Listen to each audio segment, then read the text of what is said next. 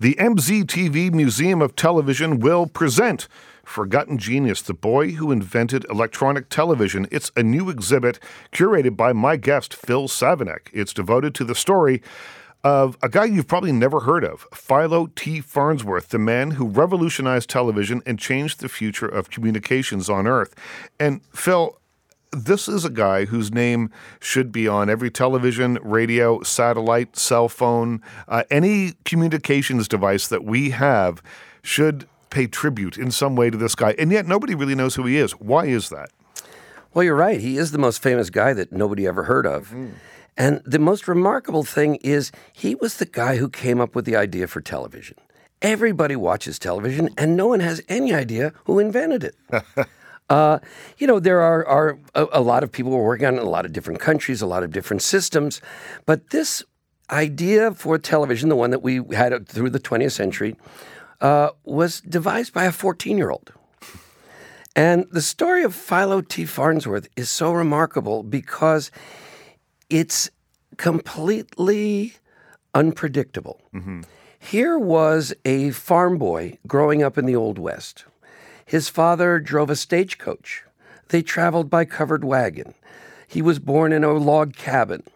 The farm they worked on had no electricity, yeah. uh, had no indoor plumbing. So he grew up without anything that the kids today grew up with. There was no telephone, there was no computers, there was no internet. Nothing that we consider vital to life existed at all. He had they did not own a radio or a telephone. He had heard of them. He knew they existed, right. but he had never actually used one or seen one probably. Yeah. Now, um, Philo Farnsworth's big idea happened at the age of 14. He hadn't been to high school yet. He hadn't had any formal studies. But when he moved to this, this farm in Rigby, Idaho, in the barn was a trove of science fiction magazines. Amazing stories, fantastic uh, events, whatever they were called, science inventors and electrical experimenters. And these are probably the same magazines that went on to feed the imaginations of people like Ray Bradbury and Forrest J. Ackerman, who created science fiction as we know it. Well, they are exactly the same mm-hmm. ones. So, as about a 13 year old, he starts reading science fiction magazines. Now, downstairs in the bar is a broken Delco generator. And the repairman comes to fix it, and this kid just watches everything he does. And when it's done, he says, I don't think the repairman did it right. and he says to his dad, Could, could I? Re-?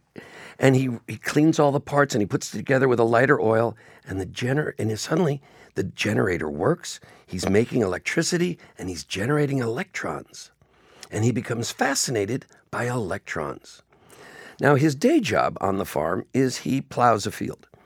And I don't know if anybody listening were ever farmers. I certainly was not. But I was told it is the most boring job ever in the world.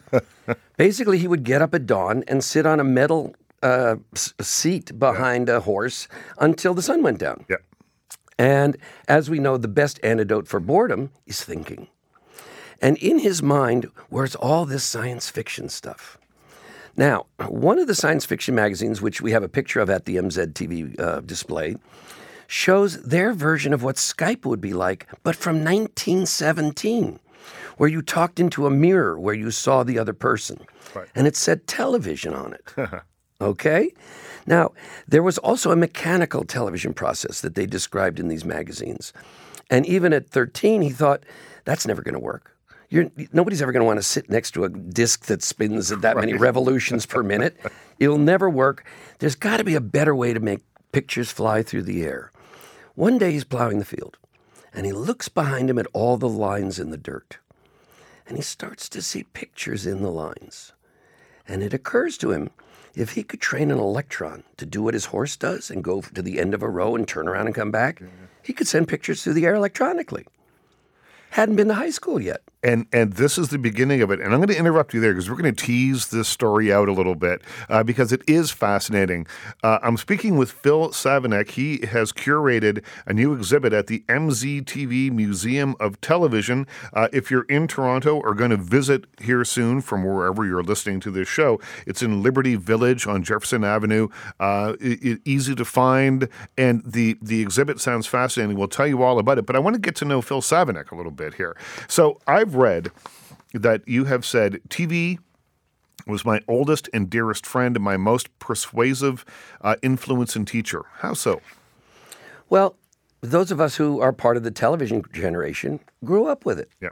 It really was our oldest friend, our teacher. It certainly gave us guidance. It showed us what the world was supposed Yeah, to be yeah. like, you know, completely unrealistic views. But nevertheless, we couldn't discern between what was news, what was entertainment, what was propaganda, what was advertising. We just took it all in. We were the television generation. And you grew up in Los Angeles too, so uh, you were probably surrounded by it a little bit more than than maybe the rest of us were. you could see the actors on television. We could see them. They lived on our block. That's what I mean. Yeah. Yeah. Uh, well, it, it, Los Angeles is kind of a company town. Mm-hmm. You know, if you were in Detroit, they make cars. You know, in Los Angeles, they make movies and television. And, uh, you know, I grew up in Beverly Hills, and quite literally, movie stars lived on every block. Yeah. On Halloween, we'd go trick or treating. Jimmy Stewart lived next door to Lucille Ball, who lived next door to Jack Benny. yeah, and Jack, there's a story that that I'd like you to tell about trick or treating at Jack Benny's house. Well, I was about seven, and I was dressed as Santa Claus because mom had sewed the costume the Christmas before. And uh, we went to Jimmy Stewart's house first. They all lived, this was Killer's Row for Halloween. Yeah, yeah. And, you know, they brought out a bowl and you picked what you want. As I recall that year, Lucy wasn't throwing a party. Instead, she had a bowl on the front porch that said, Don't you dare ring this bell. And then we rang Jack Benny's doorbell, and he opened the door, and I walked in, and I said, "Trick or treat!" And he was having a party, and all George Burns was there. All the big stars from that era were there at his party. And I said, "Trick or treat!" And he said, "What's your trick?" Well, because I was just like Santa Claus, I sang Jingle Bells, uh. and he gave me a silver dollar. Wow, wow. Now, a silver dollar in 1957 was probably like ten bucks. yeah, yeah. It was a big deal. And on TV, he was the cheapest man in the world. Right. So I remember walking out of his house thinking, there's some gap here between the image and the reality here. That was the nicest man I ever met. Well, and back in those days, uh, people didn't have gates. They didn't have security, no security cameras and stuff. You could walk up and knock on Jimmy Stewart's door, and he might answer. But the nice thing was that people didn't. Now, at one point in time, pe- the buses would come and they would let the people off and they would have lunch on their lawns. so Jimmy Stewart devised a system. So when Lucy moved next door, she said, Jimmy, what do you do about these people who have lunch on your lawn? Yeah, yeah. He said, I have a perfect system. You wait till they set everything out, and then you go in the back and you turn on the sprinklers. Always works. Uh, it, it's interesting to me that era in Los Angeles because uh, it's well before the turbulence of the 60s hit, well before the Manson murders, all that stuff that changed Los Angeles so much. Uh, it, it seems like, and I know I'm naive a little bit here, but it seems like a, a much more innocent time. I mean, I know that John Barrymore and Peter Lorre and those guys would go on drinking binges that would that would kill an elephant, but you know, it seems to me like the idea of celebrity was a little different than it is now. Celebrity was the cultivation of your image. Right. A lot of people behind you worked very hard to create your image, maintain your image. Stars, for example, did not go out in blue jeans. Right. When you were a star, you dressed like a star. Marilyn Monroe would say it took her an hour to be Marilyn Monroe Yeah. Yeah. before she could even walk out the door. So it was a different era. There was no internet, there was no social media. All of those stars had their own peccadillos, their own scandals, their own desires, their own lives, but we didn't know about it. Yeah. And in a certain matter, it didn't matter. If Rock Hudson and Doris Day were this fabulous screen couple, did we really care? Now, in time, of course, we found out it- that was just a role he was playing. Yeah. But at the time, yes, we were more innocent and it didn't really matter. It's funny. I read somewhere that if you wrote a letter to Jimmy Stewart, I think the address was like 99. I can't remember. It was it, no, P.O. Box 99, uh, Los Angeles, California, or Beverly Hills, California, uh, that he would write back. So I thought, well, what the hell? Let's see what happens. And I wrote him a letter about It's a Wonderful Life. And I waited, you know, whatever, checked the mail every day for a month. A month later, almost to the day, a letter arrived. Now, typewritten and signed. And, the, you know, it, it was probably strictly done by a secretary or something. But uh, I thought that was pretty cool. Absolutely. Yeah, yeah, yeah. Um, We were just talking about the innocence of Right, right, Los right. Angeles in those days. um, I think the whole world, it was a more innocent time. Yeah. And the entertainment business in those days was three networks, basically. Yeah. So what we saw and what we heard was very carefully curated. Now, with hundreds of channels, fact has become opinion. yeah. Uh, drama has become promotion. And almost everything is propaganda. Well, it, it's interesting too. There's just so much now. I've recently read that if you were to try and watch all the new shows on Netflix, it would take you, I think, six and a half months of binging seven hours a day, seven days a week to do it all. They there's 700 new shows or something. I mean, it's a ridiculous amount of of uh, product. And what I find interesting when you talk about the three network system is if you were on a big hit show, that meant virtually everyone in the country knew who you were. You know, if you were Columbo, if you were Peter Falk playing Columbo, everyone knew who you were. If you were Buddy Ebsen on the Beverly Hillbillies as Jed Clampett, everybody knew who you were, be, just because of the saturation. Yeah. Well, you know, uh, one more story about growing up in Beverly Hills is uh, Doris Day lived nearby, and she would ride her bicycle to the market. She had a little basket in front and load up with her groceries and ride back. And as a kid, if you were riding your bicycle and you saw her, you'd ring your bell, she'd ring her bell right back. so it, it was a different time. She didn't worry somebody was going to stalk her or kill her, or those things all came later. She was just the, that dog lady who lived down the street. I'm in conversation with Phil Savenick. He is the curator of the MZTV Museum of Television exhibit about a guy you've never heard about, but you're going to learn all about today Philo T. Farnsworth. Stay with us. My guest in studio is Phil Savenick. He has curated a fascinating exhibit at the MZTV Museum of Television. It's called Forgotten Genius The Boy Who Invented Electronic Television. It's all about Philo T. Farnsworth. Here's a guy that we don't know anything about. You gave us a bit of a background, a farm boy, never been to school, but just had an innate genius when it came to all things electronic. He was a, a, a prodigy of sorts with this. He could take apart anything, put it all back together again. And, you know, while he's out plowing the fields, he he says, Oh, you know what?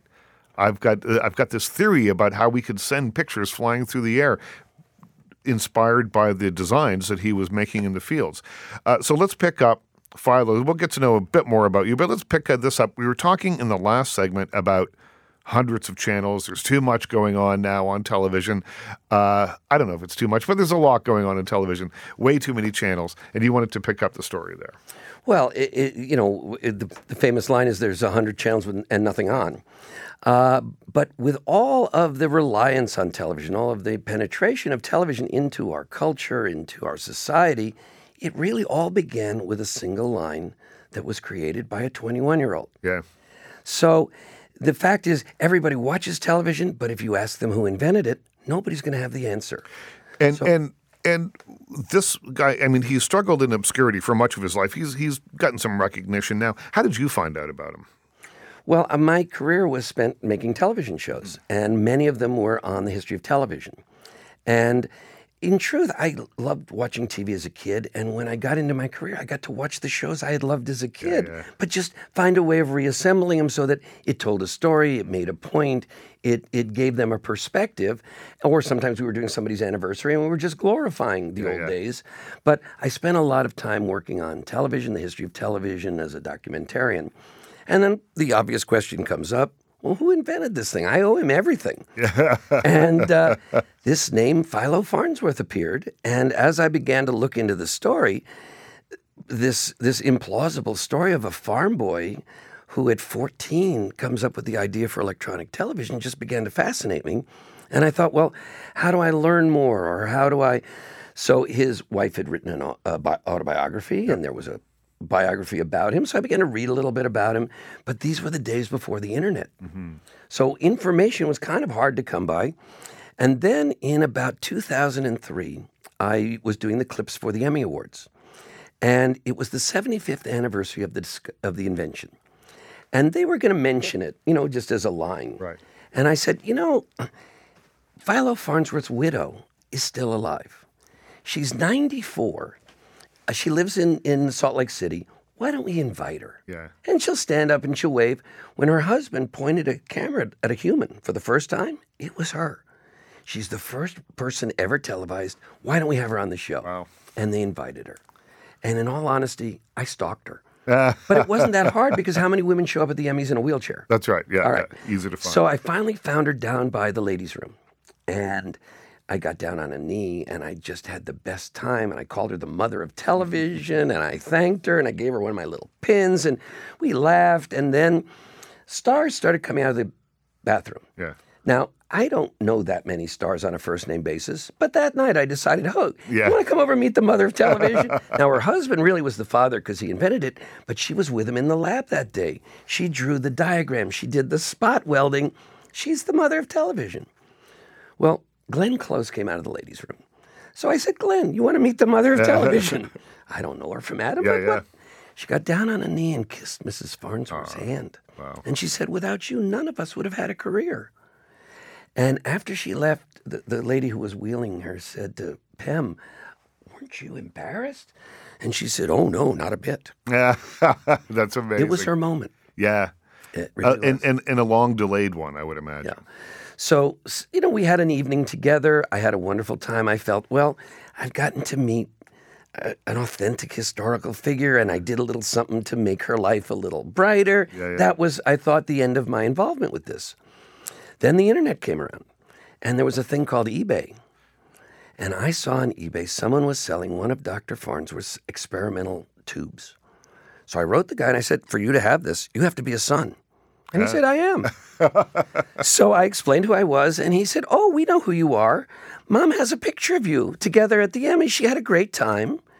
And we began conversations that ultimately led to them deciding I should be the one to get them a museum exhibit, to get them a movie, to get the artifacts, to yeah. preserve them, to protect them. And over the course of a few years, I was able to purchase the contents of Philo Farnsworth's archive.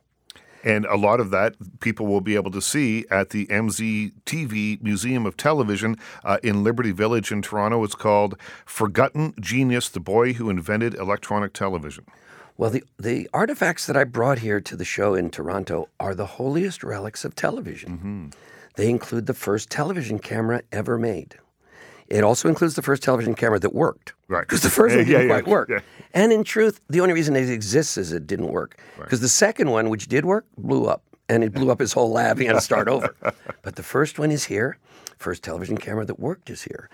His logbooks, day by day, his journals of the invention. And we have it open to September 7th, 1927. And there in his handwriting it says, the received line picture was evident this time. Uh, He had just invented television at 21 years old. at 21 and he he died in 1971 right so he lived a great deal longer than that essentially living in obscurity Well, he was a inveterate, inveterate mm-hmm. inventor. He never stopped. He had 160 patents. Television was just one of them, Yeah. or, the, or the mechanisms for television, different parts of it. So basically, he never stopped thinking. He never stopped inventing. And I'll tell you a little later, his last idea was actually better than television. Wow, um, we'll we'll get to that. That's a great tease to uh, to keep people interested. Um, we've got about a minute left. Tell me in a minute about your. I think your first job in television was working for uh, Elvis Presley on one of the Elvis Presley in concert Actually, movies. my right? first job in television was working for the Smothers Brothers. Was it? Making Yeah. little films for their show. My first movie was the last Elvis Presley movie. right. And I was brought in to dig up stills and old newsreels and film clips to sort of augment the concert footage. Yeah. So from very, I was 20. From very early, I was brought in to essentially watch television and find the good parts. and which is what you continue to do, putting together a uh, exhibit at the MZ Muse- uh, MZTV Museum of Television called "Forgotten Genius: The Boy Who Invented Electronic Television." It's all about Philo T. Farnsworth. We're teasing that story out uh, over each of the segments here because it really is fascinating, and uh, I want people to get to know Philo T. Farnsworth. Stay with us. Welcome back, everybody. I'm Richard Crouse. Phil Savenick is my uh, guest in studio today. He has curated a fascinating exhibit at the MZTV Museum of Television in Toronto. It's called Forgotten Genius The Boy Who Invented Electronic Television. And it's all about Philo T. Farnsworth. Now, we have told you this story from farm boy to inventor of television at age 21 uh, without a great deal of education, right? He had two years of high school and two years of college. That's it. And then his father died. And he, he's 18 years old. And he figured, well, I, I, guess if I have to support the whole family, I might as well just invent television. Which is essentially what he did. And what was the date that you told me? Well, 1927 was the first, uh, bro- the first line that was yeah. broadcast, and, and that proved that his system worked. He came up with the idea at 14 while plowing a field. He drew the first picture of a television camera at 15 for his teacher in high school. A part of the plow he was riding is in the MZTV Museum. Wow. A, a, part of the drawing that he did for the teacher is in the MZTV wow. Museum. The first tubes are there. His notebooks are there. His personal television set is there. And it, well, for those of you who don't know, the MZTV Museum in Toronto is the finest collection of televisions anywhere in the mm-hmm. world. It is world class, the best. So when we went to tell the story of this teenager who invented television, we wanted to. That was the place for it. Yeah. Toronto is the place for it because Moses Znaimer's museum is indeed unique and uh, and and extraordinary. And eh, will people from this show is heard all, all across the country will people be able to see this will there be elements of it online is there a way that if you're not in toronto that you can sort of enjoy the exhibit or will it tour Actually, yes, because we put an entire virtual tour of it on the internet. There we go. How do people find that? There are two ways. One is if they download the MZTV app, yep. then that will link to it. And the other is we have a website, one word, The History of TV. And right there on the front page, it says Virtual Tour of the yep. Philo Farnsworth exhibit. Now, what's nice about that is it expands upon what's even in the exhibit. Mm-hmm. There are more letters, there are more photographs, there are more videos because, you know, uh, we've sort of built this exhibit on five levels. You can go there and look at the actual artifacts. You can read about it. I've done an audio tour. We have photographs and we have videos. Mm-hmm. So the story is sort of told on five levels. It takes an hour, a couple of hours yeah. to really look at everything. So we've posted it all on the internet. So, yes, wherever you are, you can learn the story and enjoy the story of this forgotten genius, the teenager who invented television. That will keep our listeners in the East and the West and everywhere in between happy. They all get a chance to look at it. So, was he ever able to capitalize on this invention? All right. In 1927, he gets it to work. And um, they, he files patents, mm-hmm. And there are more advances in 28 and 29. In, 19, uh, in 1930, his main rival is RCA. They don't have a working television system. So they offer to buy his system for 100,000 US dollars, and he will come to work for RCA and they'll own his patents. Right. And he rightfully says, I don't think so. Yeah. I own it. I even though hundred thousand dollars was life changing money. I mean, this this at that moment in time, it would be like someone offering you ten million dollars today. And he turned it down mm-hmm. because I own it. I will get a royalty on every single television set ever made. Yeah. That's a better deal. So RCA, since they couldn't buy it, they stole it. They sent their head engineer, technician, an innovator, and a scientist of his own named Vladimir Zworykin to San Francisco to the Farnsworth lab, and he literally just knocked at the door. they opened the door, and he gave them a fabulous pitch of which only one word was a lie. He said, uh, my name is Vladimir Zworykin. I am the head scientist at Westinghouse, oh. not RCA. So Westinghouse made fridges and, and stoves so he said, yeah. "We hear you've been having great success with the phosphorescent coating of your cathode ray tube, and we might want to license your product. Mm. Can you show me how it works?" Farnsworth calls his investors. He says, "I got the guy from Westinghouse here. They want to license it. Should I show it to him?" Absolutely. So he builds a camera. He builds a monitor he shows Zworykin how the system works. Zworykin says, This is really interesting. Goes back to his hotel and writes a 700 word telegram stealing the idea. Wow. By the time his train gets back east, they've already rebuilt Farnsworth's lab and rebuilt his tube so they can backwards engineer it. And and were there repercussions to that? Was there blowback? What happens in a situation like that? Well, the major repercussion was uh, they filed their own patents. Right. So Farnsworth went to the patent office and said, you know, they're interfering with our patents. You've got to decide on this. And a trial began. Trial lasted a couple of years. So there is no television. There are only lawyers' fees for those years. okay. In the end, and this is a beautiful part of the story, his high school teacher finds out his favorite student's in trouble. And he shows up with the drawing the kid had done in 1922. Wow. So the judge knows, yeah, not only could a 20 year old invent television, yeah. he actually had the whole idea in place at 15, and he wins. There is nothing in the RCA system they didn't steal from his. He will get a royalty on every single television. So this is the place for the happy ending, yeah. if we had one. Yeah. Problem was a little thing called World War II. Right. So Farnsworth collects royalties for one year, and of course he puts all the money back into technology because this is yep. the beginning. Yeah.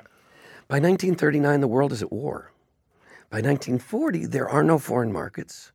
By 41, they close all television for war industries, radar, sonar, night right. vision, all that. There's no television. The patents he filed in 28 and 30, they only get 17 years, are now expiring. So by the time we get television after the war, anybody can use his technology without paying him. Wow, we're talking about Philo T. Farnsworth. Uh, this is a true story that sounds like it's a, a, a, fictional. It sounds like a, it should be a movie. Uh, the man who invented electronic television. If you want to find out more about him, go to the MZTV Museum of Television in Toronto at Liberty Village, uh, and you can see an exhibit called "Forgotten Genius: The Boy Who Invented Electronic Television," curated by my guest Phil Savenick. Or you can go online and have a look at the virtual tour, and you can read the letters and you can see the pictures and the whole thing. So no matter where you are in the country, uh, you'll be able to enjoy uh, this exhibit. This is an insane story. This is such a wild story with twists and turns. It almost sounds made up. Well, when there was no television in America, he took his product to Europe.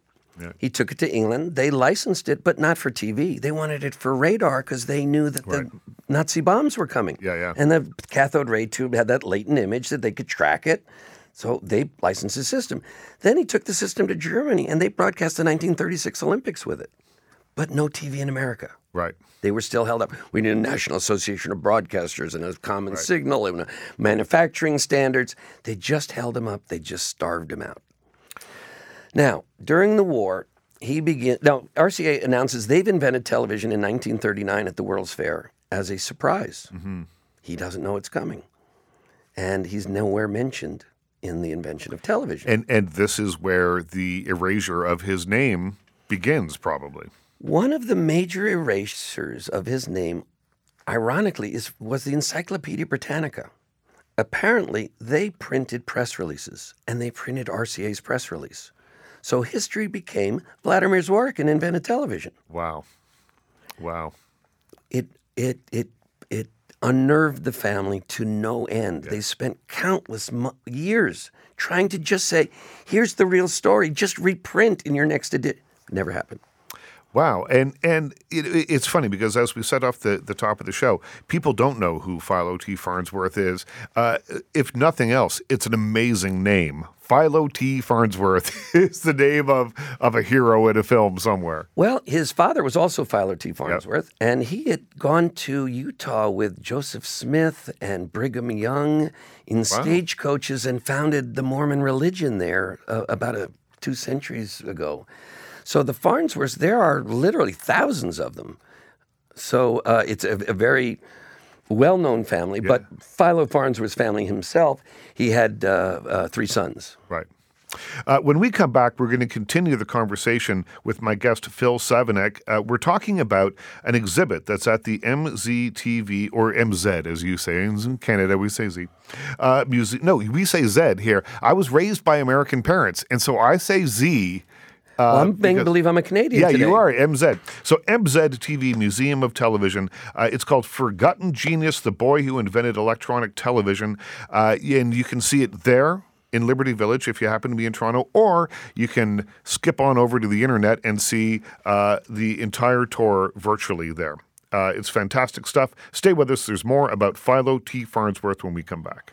Welcome back, everybody. I'm Richard Crouse. The MZTV Museum of Television will present Forgotten Genius, the boy who presented electronic television. Uh, from now until the new year, you have a chance to see the story of Philo T. Farnsworth, the man who invented and revolutionized television uh, and really changed the future of communications on Earth.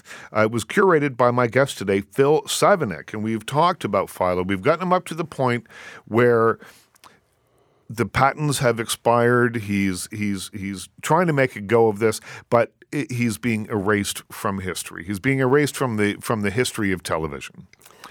Well, one of the nice things about having the space at the at the MZTV Museum is we tell the story of the invention of television, we tell the story of his youth, but we also go beyond that. Yeah, so what happens to him after this? Well, when he realizes that his patents are going to expire and he's not going to be part of the development of his beloved television, he has a massive nervous breakdown. Right.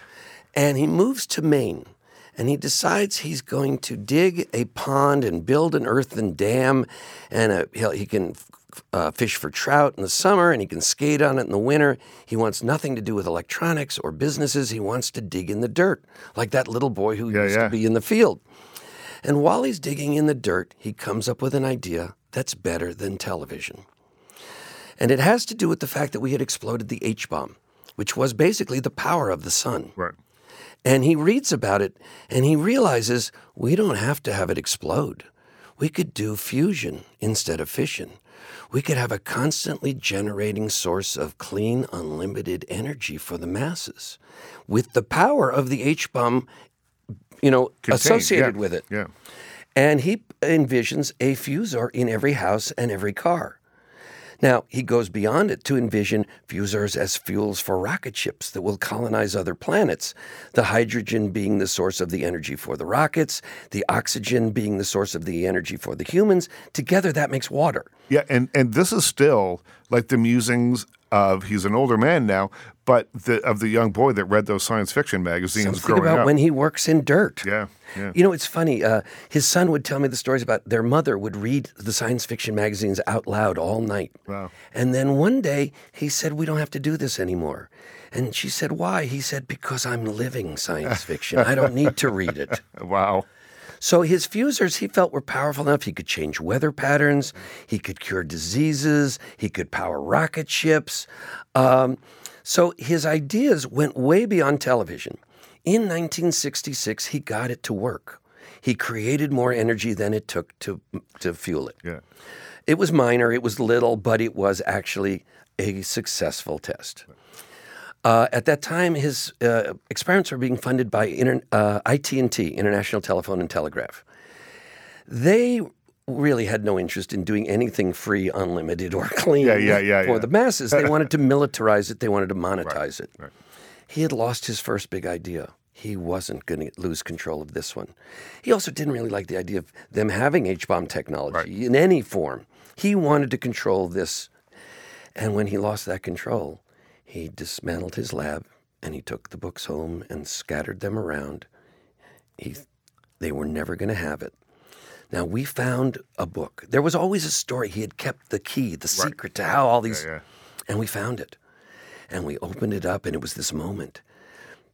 But the only sentence in the book was on page seven. And it said, My husband felt his last gift.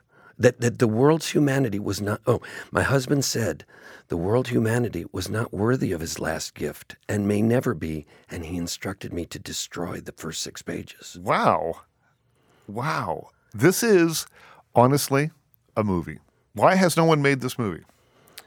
No one has made the movie. Be, well, there was a Hollywood movie that was written mm-hmm. by a very famous writer named Aaron Sorkin. Yeah. And it was truly terrible because it missed the fact that this is the story of a teenage boy and a teenage Right. girl finding romance on this era of discovery, and they're on the cutting edge. He wrote it as a technical piece about the power of David Sarnoff from RCA Right. and the lone inventor Philo Farnsworth. And it was all made about conversations between the two, which never existed mm-hmm. because they never met. Yeah. So it really was about titans and men and power. And that's not the story.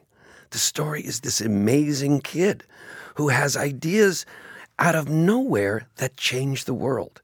And the real reason I, I put the display together and I bought all the artifacts and I contacted MZTV about doing an exhibit is my dream is some 14 year old will walk into that room and hear this story about this teenager and think, you know what, I have a crazy idea and maybe it isn't so crazy. Yeah.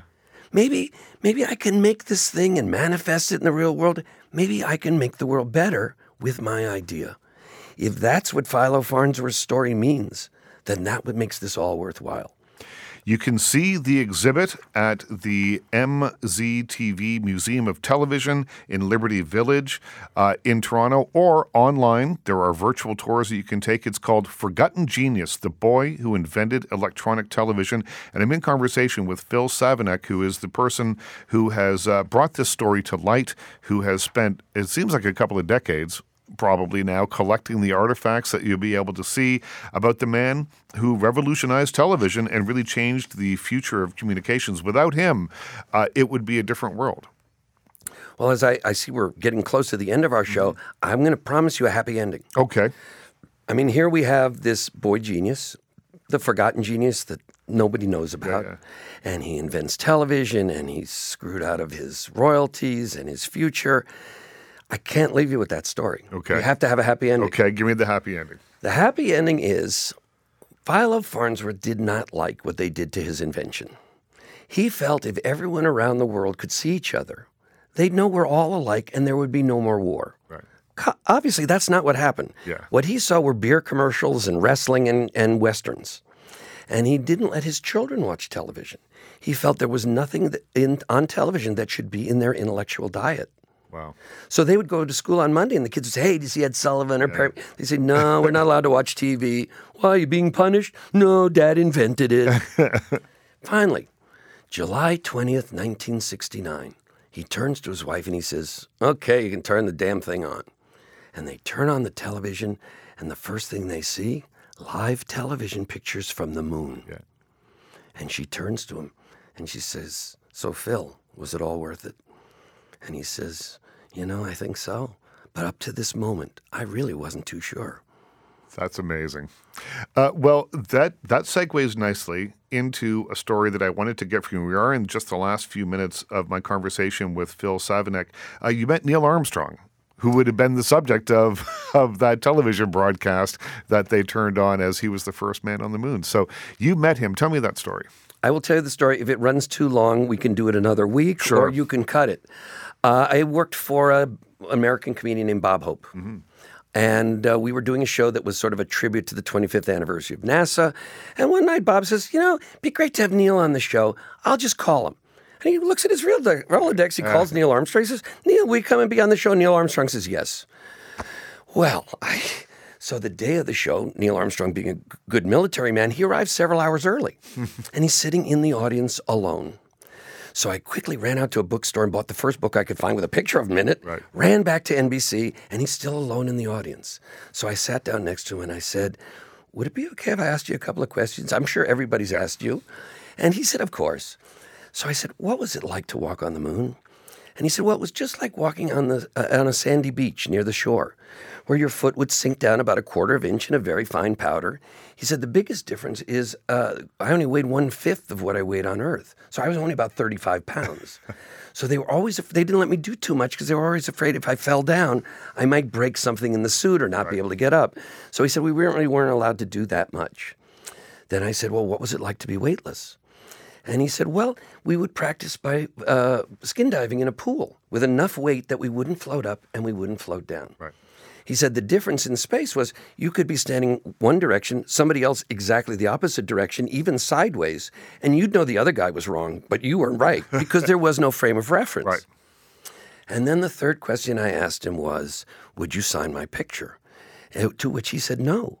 And I said, With all due respect, sir, how come? He said, It isn't me. He said, That's Buzz. I took the picture, but it isn't me. so I looked, I thought quickly, and I looked at the picture, and there reflected in the visor was Neil taking the picture. And I said, Well, there you are taking the picture. He said, Okay, I'll sign it for you. And afterwards, I said to him, How come you were so reticent about signing? And he said, I once had dinner with Charles Lindbergh right after I came back. And I said to Charles Lindbergh, Is there anything I should know about fame? And Lindbergh said, Never look anyone in the eye and never sign an autograph.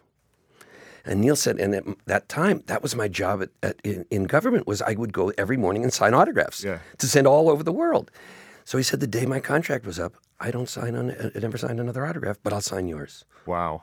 And then, of course, there was a fourth question. Yes. Where'd you go to the bathroom? Yeah, yeah, yeah. And what did you say to that? Right in our suit. Really? That's why they ate tang and, and this yeah. processed food yeah. because there was nothing solid in anything they ate. Right. The one thing he said that was NASA's biggest secret was that generally one out of three astronauts, uh, something in their inner ear did not adjust properly, and they were airsick the entire flight. So he said, We're military men. Uh, you know, a little air sickness isn't going to stop us. But he said it did make it rather unpleasant because it was kind of like you're spending a week in a bathroom. Yeah. Well, you know, it's funny because I have seen the movie First Man, which is about the uh, Apollo 11 flight. And the sense of claustrophobia, the sense of of how precise they had to be about every single movement that they made, the the way that they are crammed into this little capsule on top of a giant rocket, and the anxiety that you must feel when you're there and you don't know what's about to happen is really brilliantly performed in that film. Now, I also asked Neil how come he knew the picture wasn't his so, of him yeah. so fast. He said we had one color camera on the moon. I took several hundred pictures and then I gave it to Buzz. Guess how many pictures Buzz took of me? Zero. Yeah, zero. I've been in conversation with Phil Savenick. He is the curator of the uh, exhibit Forgotten Genius, the boy who invented electronic television at the MZTV Museum of Television in Liberty Village in Toronto. Uh, if you're not in Toronto, though, don't fear. You can see this thing online. Uh, you get a virtual tour. You can stop. You can read all the stuff. It's It will be like being there. And what's the URL uh, for that again? Uh, you can go to the MZTV app that you can get at the App Store, or if you go to thehistoryoftv.com, there's a virtual tour with films, with photos, with stories, with the artifacts, and you can experience the invention of television. So, for all of those of you who really love television, the MZTV is a uh, the MZTV Museum is a unique place. There are the rarest televisions in the world there. There is no one else in the world, there is no place else in the world where these things exist. There is the first camera, uh, the first television set from the 1939 World's Fair, which they had to make out of lucite because people thought it was a fake and there were really right. little people uh. dancing inside or something. And now, and he also has Felix the cat, who was the first character on television because the lights were so hot. If it had been a human, they would have melted. So he picked a puppet. And now we have added the very first television camera and the journals. And they did a beautiful thing at MZTV. Um, the curators, uh, Daryl and Carolyn, they, I, I brought in Dr. Farnsworth's actual television set that he owned. And they fixed it and repaired it to working order and we run the moon landing on it. Oh, amazing. It's the set that he watched the moon landing. It was the happy ending for him. Phil, thank you very much. What a pleasure to speak to you. Uh, thanks to you for listening, and my thanks to Andre on the board. We'll talk again next week.